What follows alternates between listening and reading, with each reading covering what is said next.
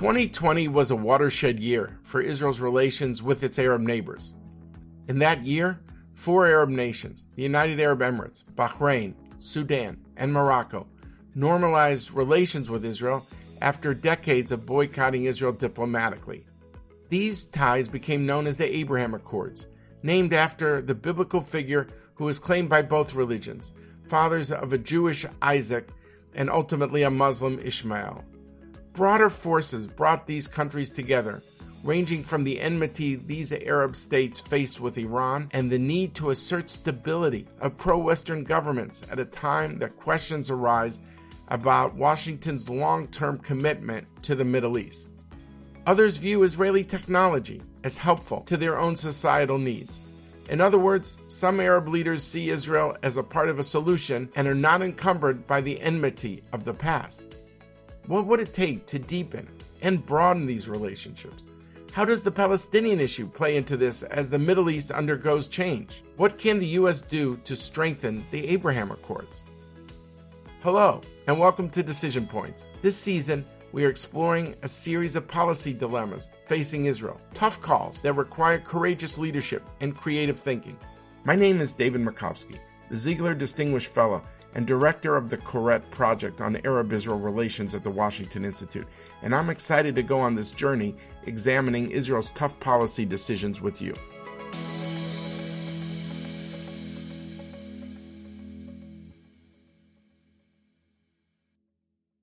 Having fought wars with Arab states on different fronts in nineteen forty-eight, nineteen sixty-seven, and nineteen seventy-three, and other conflicts with Arab states in nineteen fifty-six and nineteen eighty-two, it's not surprising that people thought the enmity between Arab states and Israel would last forever. In nineteen sixty-seven, following what became known as the Six Day War, the Arab League issued its Khartoum Declaration. No negotiations with Israel, no recognition of Israel, no peace with Israel. This became known as the Three No's.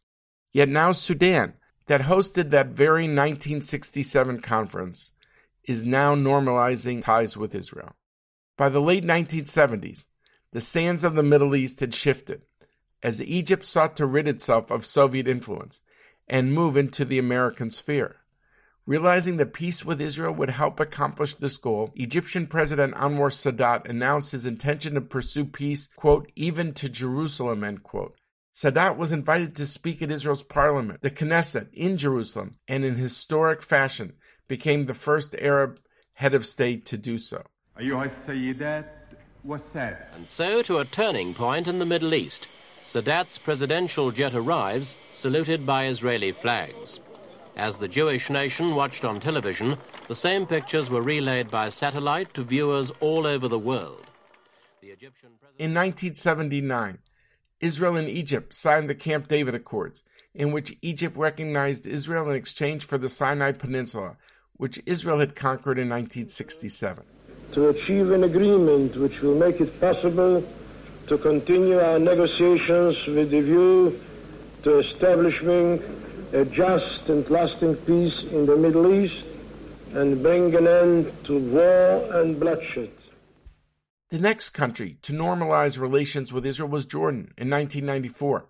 When the agreement was reached, Israel had been in a state of war with Jordan for almost a half a century. It took a subsequent twenty-six years for Israel to normalize relations with another Arab state. What Egypt and Jordan had in common with each other, as old normalizers, if you will, is that these agreements were about peace between governments. They focused on security. What is striking about these treaties is how they dealt with maps between countries that fought each other on the battlefield. Moreover, it is striking that the vanguard of the peaceful relations between Egypt, Jordan, and Israel are precisely the very militaries that fought each other in the past. But now they're working together against ISIS and other destabilizing forces in the Middle East. What the new normalizers with Israel have in common is that none of them faced Israel on the battlefield.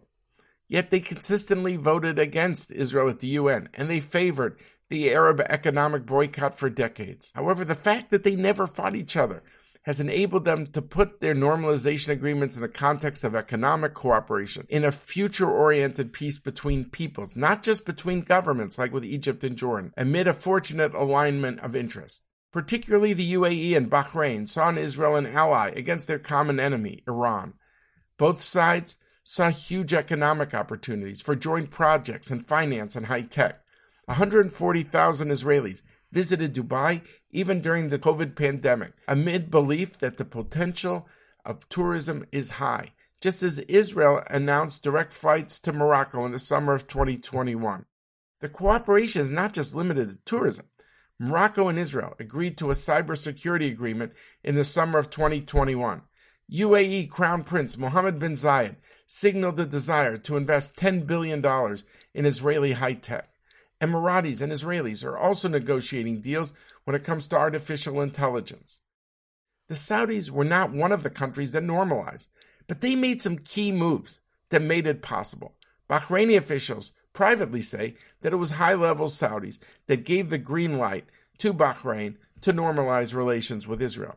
They also approved overflights, so Emirati and Israeli flights to each other would take a fraction of the time that they would take if they needed to fly all the way around the kingdom.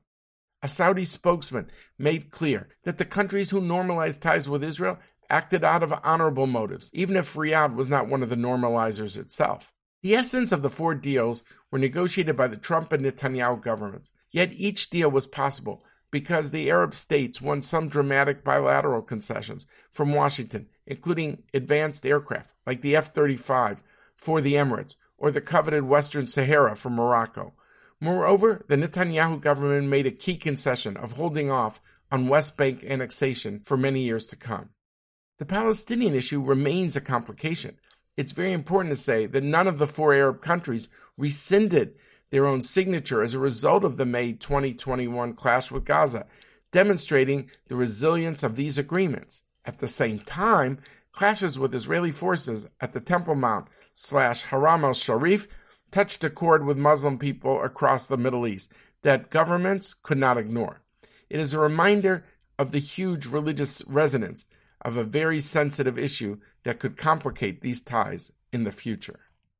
What are the potential and limits of these new ties? What can and what should the Biden administration do to deepen these ties? And what about the big prize of normalization between Israel and Saudi Arabia? And how is it related to U S Saudi relations or Israeli-Palestinian relations?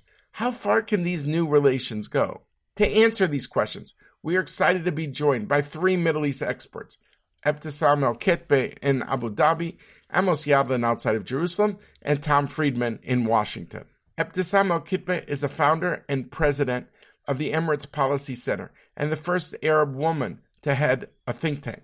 Additionally, she's a professor of political science at the United Arab Emirates University and a member of the Consultative Commission of the Gulf Cooperation Council. Amos Yadlin served as the head of the Institute for National Security Studies, I N S S, at Tel Aviv University. Amos served in the Israel Defense Forces for forty years. Eight of which he was a member of the I D F General Staff. From two thousand six to two thousand ten, General Yadlin served as the I D F's Chief of Military Intelligence. Thomas Friedman is an internationally renowned author, reporter, and foreign affairs columnist for the New York Times. He's a recipient of three Pulitzer Prizes, two for international reporting from the Middle East, and a third for his columns written about nine eleven. He's the author of seven New York Times bestsellers. I want to thank all three of you for joining us today. Thank you, David. Great to be with you. Thank you, David, for having me. It's a pleasure, David, to be with you, with Tom and Ebtesam, all of you. Three good friends and distinguished experts on the Middle East. Tom, why don't I start with you? How much do the Abraham Accords change the Middle East now? I'd say a couple things. One is the reason I supported the Abraham Accords unabashedly and enthusiastically is first, because the more the Middle East looks and behaves and operates like the European Union, and the less it operates and looks like the Syrian civil war, I think that's a good thing, number one. Number two, I think that to the extent that the Arab Gulf states can be a bridge between Israelis and Palestinians to help forge a solution, um, whatever that solution is, I think there'll be a net positive. Their, their basic impulses are good, and, and um, uh, I think that will be a, a net positive. Third, I have a, a just kind of a personal take on this, David. I've, I've always felt that the the tension, the conflict, the stress between Jews and Muslims um, uh, over the last century, which is a, a direct byproduct of the Jewish people's desire to return to their uh, ancient homeland and uh, Palestinian uh, resistance to that. I always felt it was inorganic, not organic. I've always believed that if uh, all Jews had lived in Arab Muslim countries, albeit even as second-class citizens for centuries, there'd be six million more Jews alive today. And I, I see in the Abraham Accords, um, especially coming from Morocco, U A E, the possibility to begin reversing something that I believe is inorganic, this tension between Muslims and Jews, and uh, restore it to some balance. I do believe it will still require some kind of resolution of the Palestinian conflict. I think it's naive Um, uh, and wrong to think that it can be done without that. It's too deeply embedded in the culture, philosophy, and history of the region and identity of the Arab Muslim world. But I do believe that the Abraham Accords, which have a different character than the Egypt-Israel peace and the Jordanian-Israel peace, have the possibility to begin to reverse that Arab-Muslim tension and take something that was inorganic and return it to its more organic state. Ebtesam, over to you in Abu Dhabi. How do you see the potential for enhancing regional cooperation of all sorts as a result of the Accords? How optimistic are you? First, I would say uh, it is a game changer. I was always saying it is a game changer.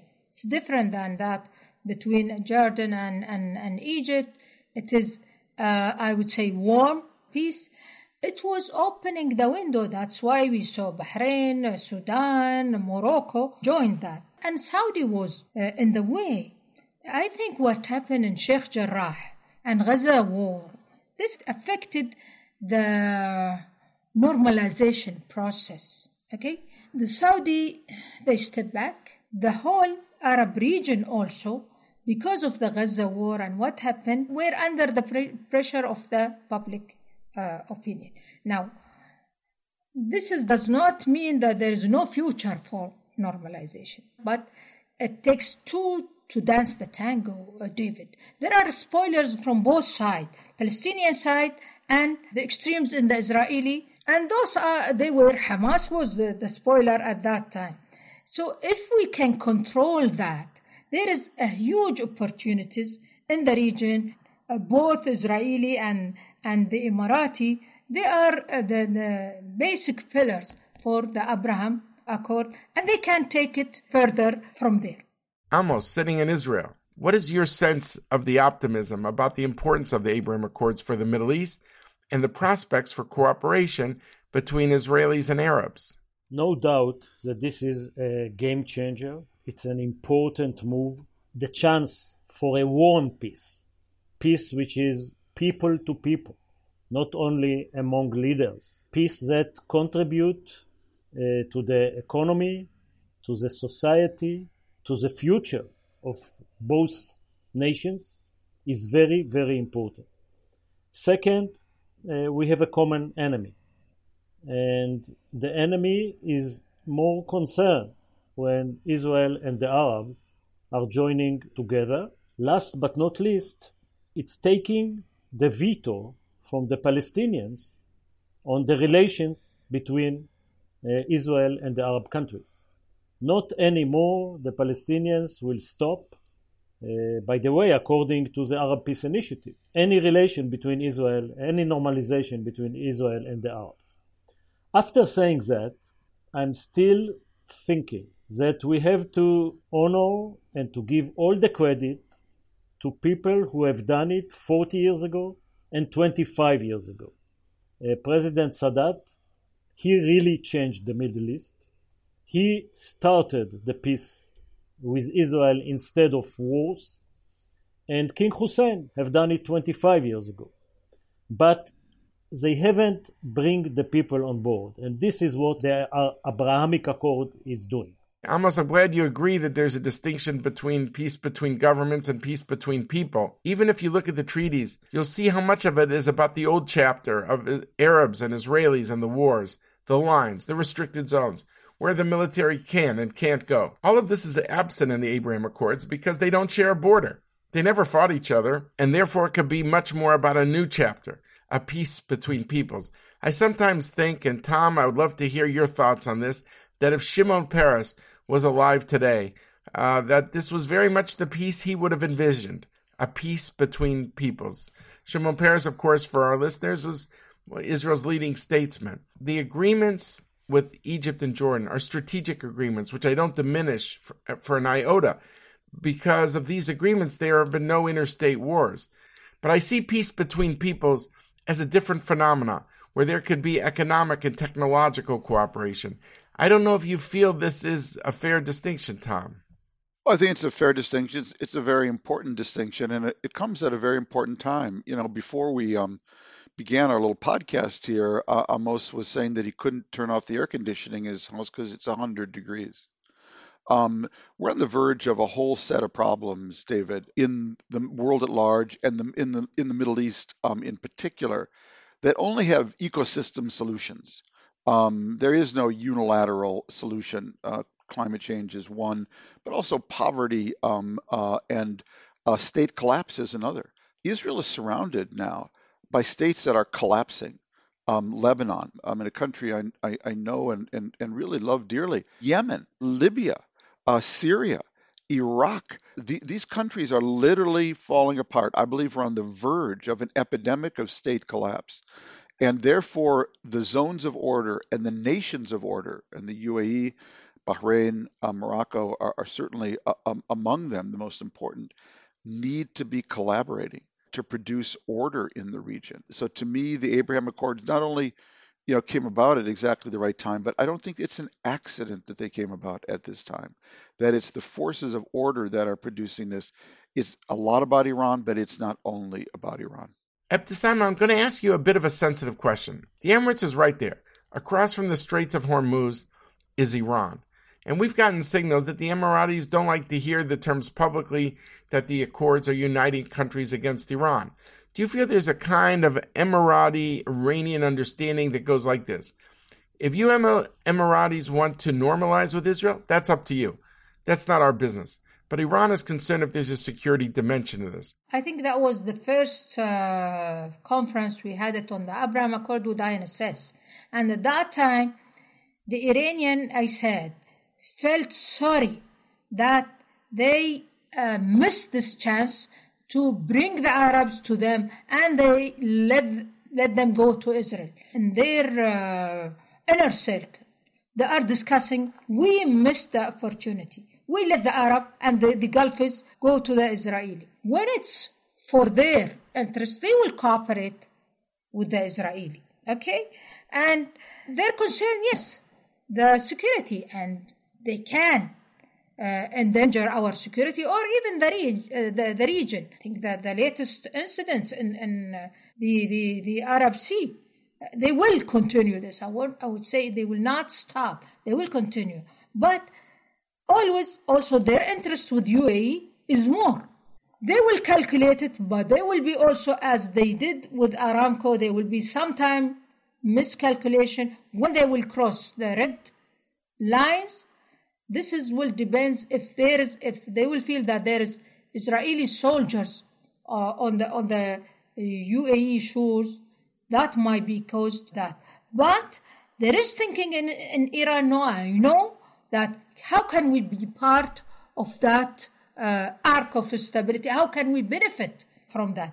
You have two two camps in uh, in Iran: those whom they are pragmatic, and those whom they are fanatic. Amos, to pick up on what Ebtesam just said, you're one of Israel's leading experts focusing on Iran. How do you think the Iranians view the Accords? Do you think they draw the distinction between normalization and security cooperation on their border? They really hate the Abraham Accord. They hate it politically, they hate it ideologically, and they have some concern on security. I think uh, the defense issue is not an issue yet. Israel and Iran are in a shadow war everywhere. Everywhere in Syria, in Lebanon, in Gaza, in the Mediterranean, in Iraq, in Iran, in the Gulf of Oman. It is still under the threshold of full-scale war. None of us, neither the Iranians nor the Israelis, want to go to a full-scale war. But there is a shadow war here. And we will try to keep the U A E off this war. We don't want them to involve in this war. We have enough fronts. If the U A E will ask for something, mostly a defensive uh, system, if they will ask for the Iron Dome because they're afraid of Iranian missiles, we will be happy to help. We don't need them as a, a bridge to Iran. We know how to reach Iran, not from the U A E. We want them to be safe from Iran. Tom, over to you. The Palestinians were mentioned earlier. They don't love the Abraham Accords at all. Some people who are critics want to say the Abraham Accords are a bypass road around the Palestinians. But there are others of us, and I've written about this, and I know you have, who say that this could be a bridge. Instead of thinking about how this hurts the Palestinian leverage, you could draw the support of the Gulf states to help the Palestinians, with a new Israeli government that says it wants to shrink the conflict. Of course, this is not the end, but the question is, is it a beginning? Could it be a start after a long period of stagnation of the last decade? How do you see the Abraham Accords as a bridge and not as a bypass road? Well, David, I'd say a couple things. One is that um, I kind of have a, a Jewish response to that question and a, a kind of Middle East strategic response.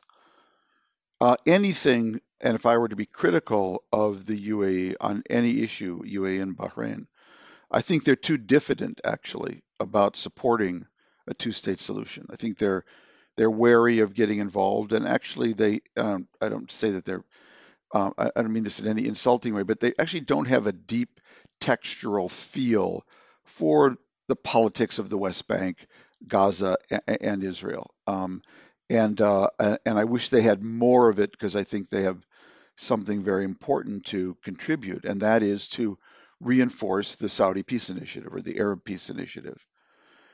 The Jewish side of that answer, and there'll be a Jewish side of that answer and the Palestinian side of that answer. I believe the two-state solution today, keeping alive the two-state solution, that's all I'm looking for. There, there is no two-state solution in our near future. But keeping it alive is more important than ever. If you stand back and watch what happened here uh, in the United States during the Gaza war, to me, the message, David, is loud and clear. If there is no two-state solution, if there's only a one-state solution, it will blow up every Jewish institution, every synagogue, every Jewish community, and every Hillel house on every American college campus. Because the question on the table will be, are you with a one-state Israel, the so-called apartheid Israel, or are you with a two-state Israel? And that will blow up every Jewish institution in America, and I believe around the world. And I think we should not underestimate that. So my goal right now is to keep the two-state solution alive, just as a potential. Um, I, I, it's not around the corner at all, but I want to keep it alive. And I believe that the Gulf states have a huge um, role uh, to play in keeping it alive, which is their interests as well, uh, by simply supporting The, uh, the the Saudi Peace Initiative or the Arab Peace Initiative, whatever one wants to call it. And I think they need to be very clear about that. Uh, if I were the Gulf uh, Arab states right now, the four new uh, participants in the uh, Israel Arab peace, I would open my embassy to Israel in West Jerusalem. I would open my embassy in Israel in West Jerusalem, not Tel Aviv. But I would open an embassy to the Palestinian state in Ramallah at the same time. I think that would be very hard for Israelis to oppose. And I think it symbolically would be very, very important to say we see the Palestinian Authority as a proto-state, the size of which will have to be negotiated with Israel. We see Israel, we recognize Israel as a Jewish state. Its capital is in Jerusalem.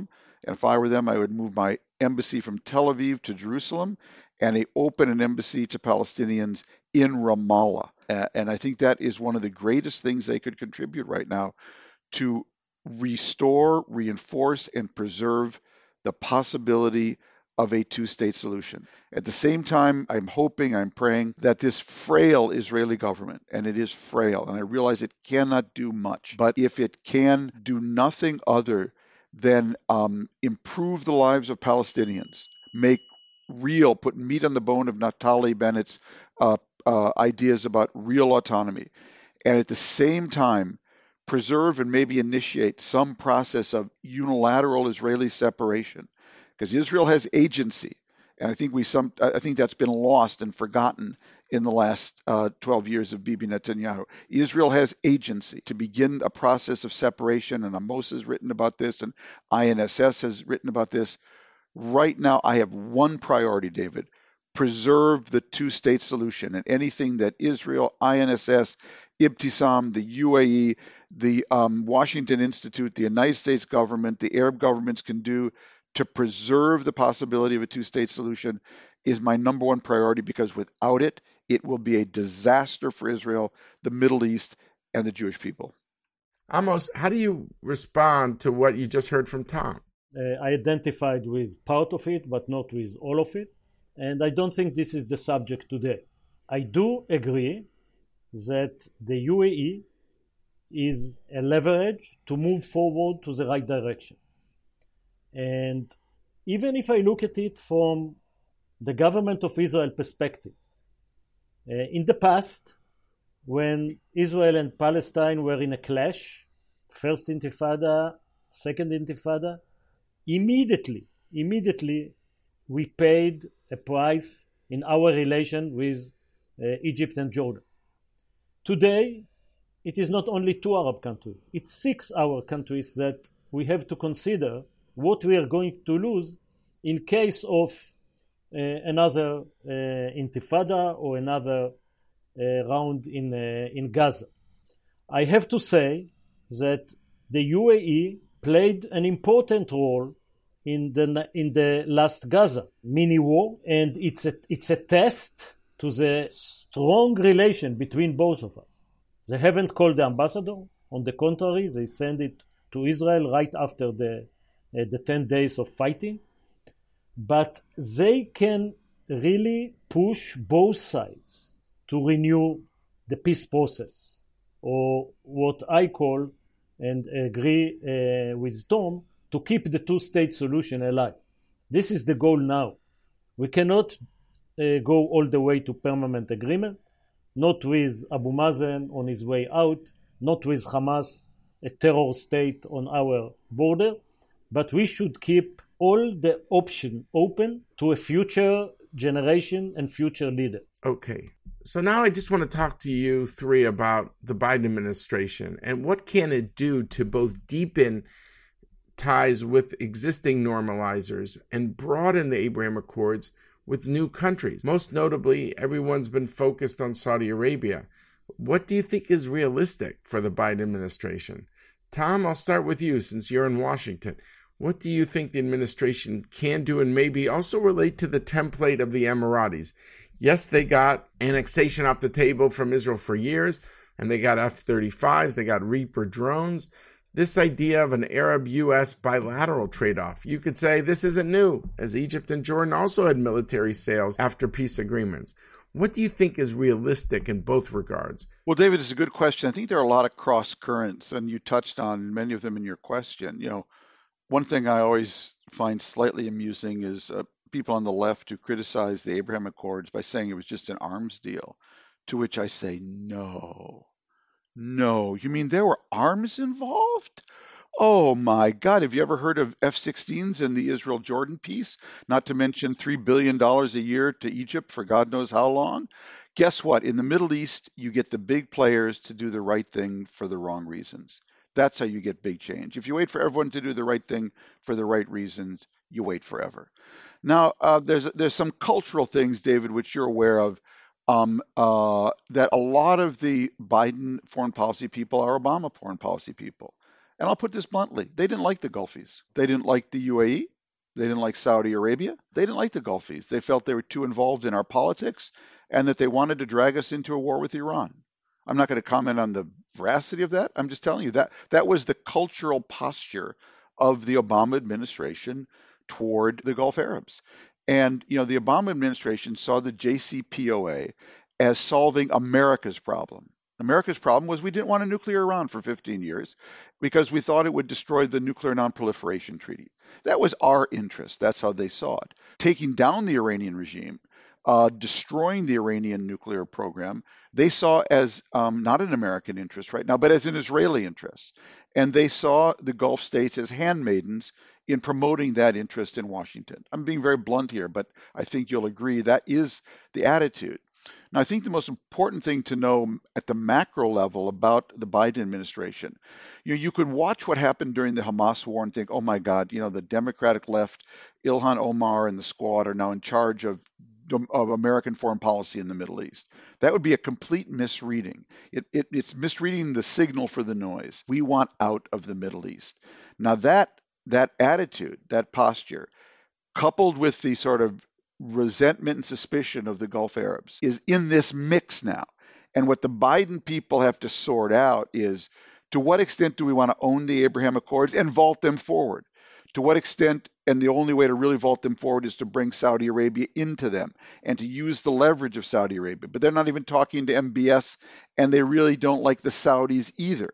So I think there's a lot of mixed feelings and cross currents here that, quite honestly, David, they haven't sort it out. Now, my view is get over it, be big boys. We have a fundamental American interest in widening and strengthening the Abraham Accords, in bringing Saudi Arabia into the Israeli-Palestinian peace equation and using that leverage to advance it. That, I think, is the real signal in the noise on that issue. That's our interest. But um, I would tell you, these are people who have an allergy to being involved in the Israeli-Palestinian conflict. Um, they felt they were burned during the Obama years. They don't like a lot of these people culturally, and um, uh, they don't like the idea of building on something that Trump and, oh my God, Jared Kushner built. And so they're going to have to sort out all of these mixed feelings.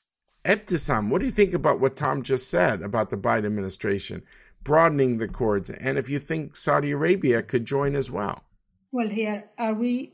Uh, talking about United States interest or Biden uh, administration interest or Obama's interest. If we are talking about U S interest, definitely you should support the Abraham Accord. Okay, you are leaving the region. Okay, and uh, this is the only way to stabilize the region, having that agreement, okay, encouraging the rest uh, of the Arab world to be part of it. And they have a leverage on the Saudi, okay? Now the Saudi, they need them. They don't want, I, I think they are still under the, they want to get rid of everything Trump did. This is the, maybe this is the only thing good Trump did.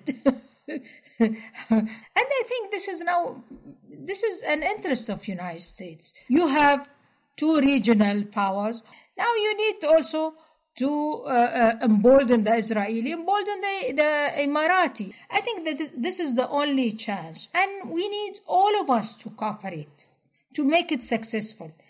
And I want here also to, to mention something uh, regarding the two-state solution. Okay, now the Saudi, they're saying that they are not joining the Abraham Accord because it did not mention the two-state solution. Okay, well, this is the only way, which I, I agree with with, uh, with Thomas. U A E hasn't a leverage in that because Israel also at that time, they gave the leverage for the Qatari to deal with the with Hamas. The, the uh, Palestinian Authority deals with Saudi. So there was no room for U A E.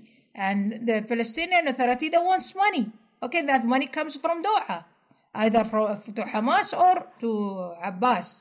And they want to take their money and to, to deal with it with their own way, which U A E asking that we will build the schools, build the hospitals, we will take care of it. For uh, Biden administration, this is a unique opportunity for them to fix the Middle East, to fix the Middle East. And we know that the Iraq war, how the bad impact it left on the whole uh, region in terms of letting Iran control the region from Iraq. This is if they want really, and and I think maybe they are biased against the Gulfs and they are more leaning towards Iran because of J C P O A or thinking that Iran, the regional power they can depend on to and, and handle the region. Before I go to you, Amos, for the final word, I just want to be clear, Ebtesam, that I heard from you correctly. You said that America is leaving the Middle East. Is this a subtext for the Abraham Accords? That it's a hedge of a pro-American, moderate, pragmatic countries who want a region of order and prosperity that is a way hedging against complete American withdrawal or retrenchment or reduction of forces? Is this the conventional wisdom, in your view, in Abu Dhabi, Ebtesam? The only two uh, uh, countries and powers in the Middle East whom they are wise and, and strategic allies, uh, uh, United States can delegate the, its responsibility, is Israel and U A E. Okay, no others. And I think if they, there is a thinking of that, dealing with Iran, and Iran can stop the Chinese expansion in the region, this is something, I think, a big mistake in the American thinking, if they think that by J C P O A, that they will bring stability in the region. They don't understand Iran. They don't understand the I R G C or the mullahs there. Amos, uh, final word. You heard something very powerful from Ebtesam just now about looking at Israel and the U A E as these two countries that can make a difference as a moderating axis in the region. You heard from Tom a very big picture view of where the Biden administration is at. How do you see the administration? How can it deepen and broaden the accords? And how much is Saudi Arabia going to be part of that? Yeah, let's first go back to history. The most important processes between Israeli and Arabs were done without the Americans. Uh, nineteen seventy-seven, Sadat and Begin uh, haven't gone to Geneva. They went to Morocco and they found each other without the Americans. So was the Oslo process, without uh, an Israeli and Palestinian delegation in Washington, but the real process was done without the Americans. So that's give us uh, an opportunity maybe to think on uh, doing a bilateral effort that not necessarily need uh, the Biden administration. However, the Abrahamic Accord was done with highly uh, American uh, involvement. Uh, I called it a, a trio accord because the Americans put a lot of input in, in into the process and into the result of the of the process. As they gave F thirty-five to, to the U A E, they gave Sudan uh, financial uh, benefits and they took them from the Uh, terror list. They gave Morocco uh, legitimacy on uh, Western Sahara. Uh, they were very much involved. And my recommendation to the Biden administration, when the one year of A B T, anything but Trump, they should reconsider. Should reconsider because leaving and disengaging from the Middle East will not make the Middle East Uh, indifferent to the U S. Uh, maybe they are not interested in the Middle East, but the Middle East may be interested in them, as we saw on September eleventh.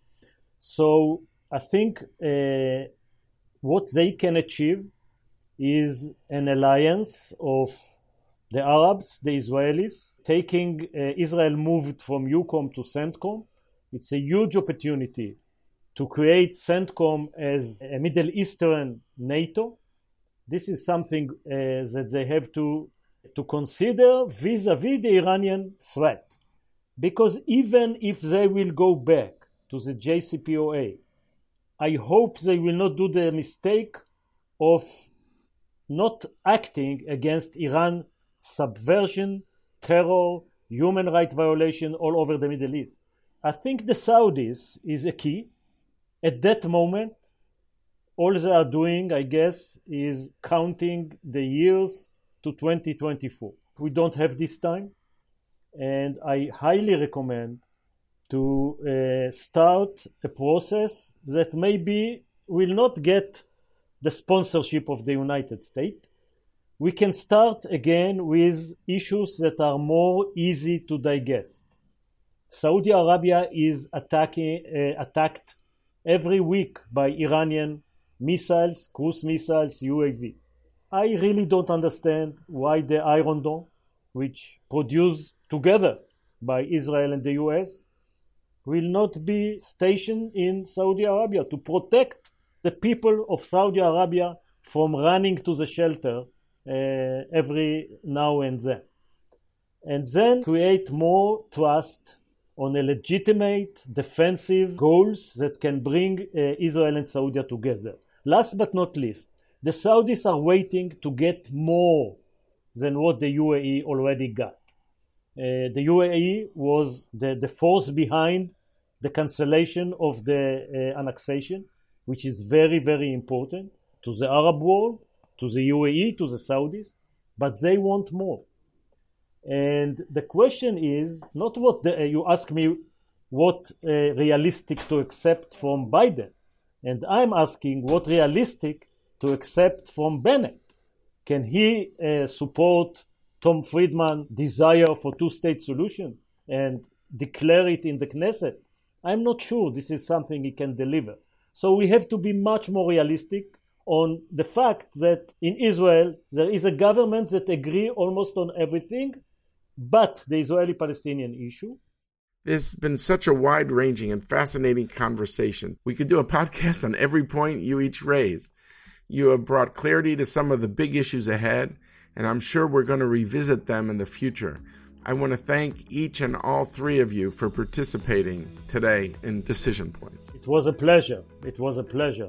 Thank you. Thank you, Dave. Thank you.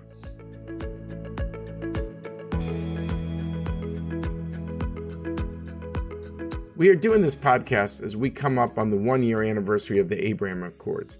It's important that we just heard from three noted Middle East analysts, joining us from three different capitals, and all agreeing on the same idea. Arab-Israel normalization is important to the Middle East. The motives for why it happened may be multiple, ranging from concern about Iran's role in the region, concern about America's retrenchment from the Middle East, and the need for security assistance at a time of uncertainty. But they all agreed on its significance. They all saw this as a game changer. Now the question is how to build upon this breakthrough. How do you both use the Abraham Accords to deepen existing ties among these countries and broaden them to other countries in the region? Such moves could simultaneously end Israeli-Palestinian stagnation by being a bridge, and they could send a signal that America's allies can join hands in the Middle East against destabilizing forces. Normalization between Israel and the Arab states, including among those who never fought each other on the battlefield and don't carry the baggage of the past, could send an important signal that peace is not just between governments, but it is between peoples who want to chart a better future for Arabs and Israelis alike.